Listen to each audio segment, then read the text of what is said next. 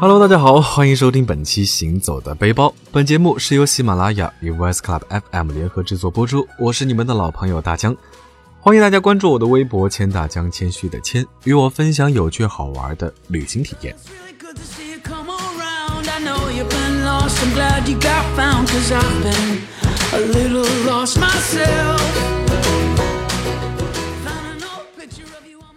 那要说最近哪部影片最热呢？那大概要数从贺岁档一众影片中杀出重围的《红海行动》了。那大江也是吃了不少朋友的安利啊，赶着下映前拖着一哥们儿去影院感受了一把中国军人的铁骨铮铮。而这哥们儿呢，已经是四刷了。散场之后，他拍拍我的大腿，跟我说：“知道这片子哪儿拍的吗？摩洛哥。我准备暑假去那儿玩，一起不？”我脑海中一下浮现出尼可基德曼的优雅模样，连忙说：“摩洛哥啊，就是出王菲的那个地方嘛。”他愣了一会儿，脸上露出了一个尴尬而又不失礼貌的微笑。“嗯，你是不是好久没抽到 S 二了？想脱非入欧，想疯了吧？”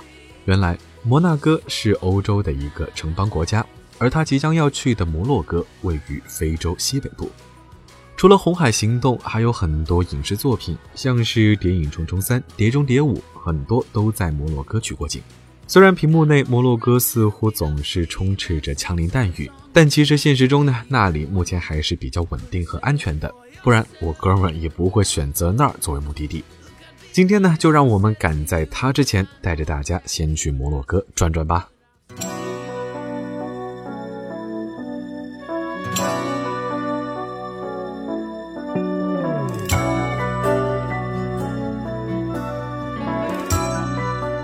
很多人初识摩洛哥，大概是因为那部传世之作《北非谍影》，还有那首经典的《卡萨布兰卡》。从中国境内前往摩洛哥的航班呢，大多都是停留在卡萨布兰卡的穆罕默德五世机场。摩洛哥皇家航空提供从中国直飞摩洛哥的航班，但价格上会比较昂贵。如果你不介意多花些时间在飞机上呢，那么可以选择在伊斯坦布尔或者是迪拜转机的航行路线。这样的话，一般都是可以省下不少钱的。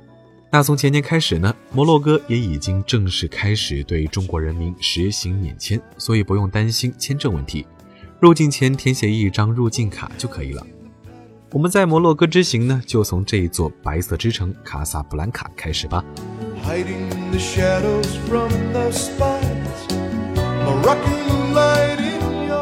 卡萨布兰卡之所以被称为白色之城，是因为整个新城区建筑均为白色，各种风格云集，也称得上是万国博览会。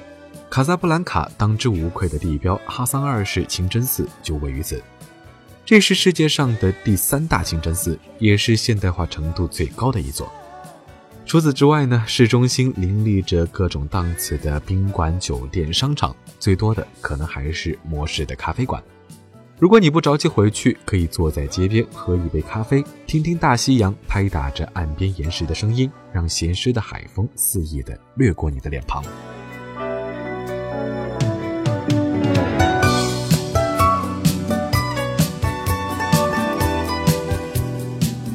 不知道你还记不记得，影片里李克有一句台词：“Of all the joints in all the towns in all the world, she walks into mine。”全世界有那么多城市，城市里有那么多酒吧，可他偏偏来到我的酒吧。或许战争年代凄美错落的爱情是只能留在影片里了，但立刻酒吧还是在的。酒吧从晚上六点半开始营业，就坐落在市中心东北方向的港区与老城墙间的马路边上。外面看上去呢，就像是一座小城堡。烽火台上摆着四五门鼓炮，里面的环境出奇的幽静。或许是对影片的致敬，又或者是为了满足我们这些影迷吧。店内的结构呢，与电影中大体相同，服务生的打扮也仍旧保留着片中的风格。墙上还张贴着《北非谍影》的剧中海报，一侧的大屏幕每晚都会播放这部老电影。不少慕名而来的游客都喜欢坐在这里，重温那二战时荡气回肠的爱情故事。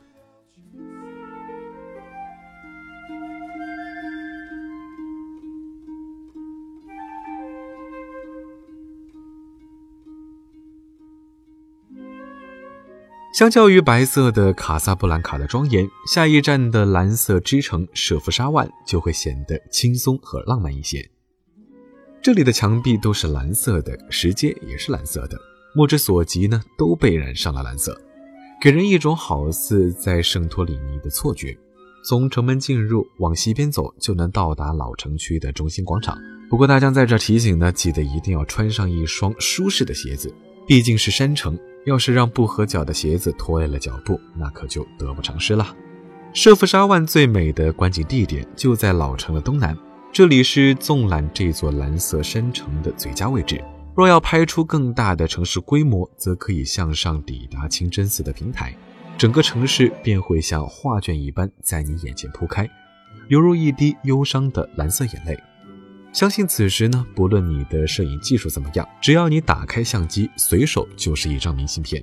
或许你觉得蓝色和白色都还不够鲜艳，那么接下来这一站呢，一定能满足你啦。这就是红色之城马拉喀什。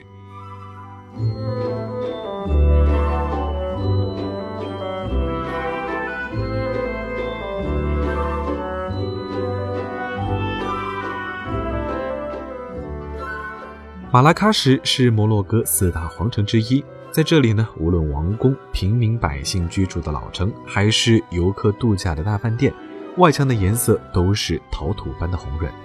放眼望去呢，满目火热。最热的一处要数布棉广场了。这个充满中世纪阿拉伯风情的广场，虽说是以夜市闻名，但其实可以说从日出到深夜都是热闹非凡。随处可见的印度耍蛇人、出售香料茶叶的阿拉伯人、讲故事和算命的摩洛哥老人、各种卖艺表演。不过，如果你想要拍照留念，可没那么容易，因为呢，你都需要交上一些小费。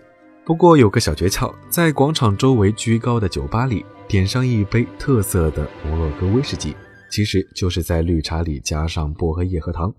坐在窗边，没人管得了你肆意按下快门的手啦。喂饱了相册后呢，不妨去摊位上逛一逛。很多朋友在每次旅行都会有烦恼，带什么纪念品回去。那在集市里逛一逛，各种什么地毯呀、摆设呀、皮革呀、手工艺品呀，绝对有你想下手的。不过大江在这提醒，一定要学会砍价，不然小贩呢可不会轻易错过杀猪的机会了。那除了夜市之外，马拉喀什还有众多的花园，其中比较有特色的就是马约尔花园。马约尔花园的出名，并不仅仅是由于花园本身的绚丽多彩，更是由于花园主人的知名度。花园的第二任主人是圣罗兰的创始人，他无意中在马拉喀什发现了马约尔花园，立即疯狂地钟情于它，买下了它。这种痴情大概不亚于女孩子们对于圣罗兰口红中某几个色号的痴情程度吧。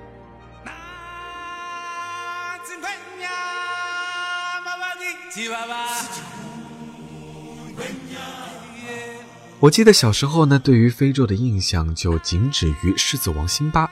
稍微长大一些后，看了三毛的《撒哈拉的故事》，其中写道：“每想你一次，天上飘落一粒沙，从此形成了撒哈拉。”之后的日子里呢，我一直好奇着撒哈拉的真实面貌究竟是什么样的。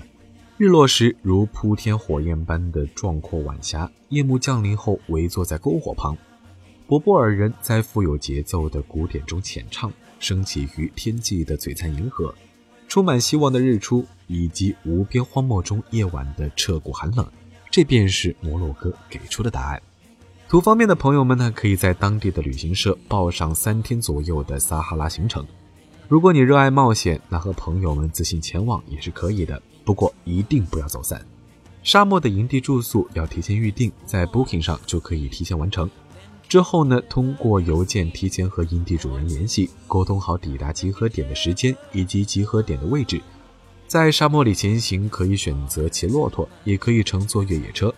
想要图个新鲜呢，可以选择骑行。不过时间久的话，屁股和大腿可能会酸痛哦。所以呢，沙漠里的路程比较长的话，还是越野车会更加舒适一些。营地一般会在一个小的沙丘盆地当中，这样可以比较有效的躲避夜晚沙漠中的风沙。不过自己准备一些头巾，不管是抵挡风沙，或者是拍照的时候摆摆 pose，都是极好的。太阳降落后呢，会明显感受到温差，所以多带一件厚的衣服也是非常有必要的。到了日暮时分，火烧云铺天盖地，蔚为壮观。运气好的话，云层不是很厚重，晚上还能看到撒哈拉的璀璨如万点遗珠的星空景致。还是要给大家提个醒：如果你不想感受在大漠深处迷了路的绝望感，可千万不要单独行动。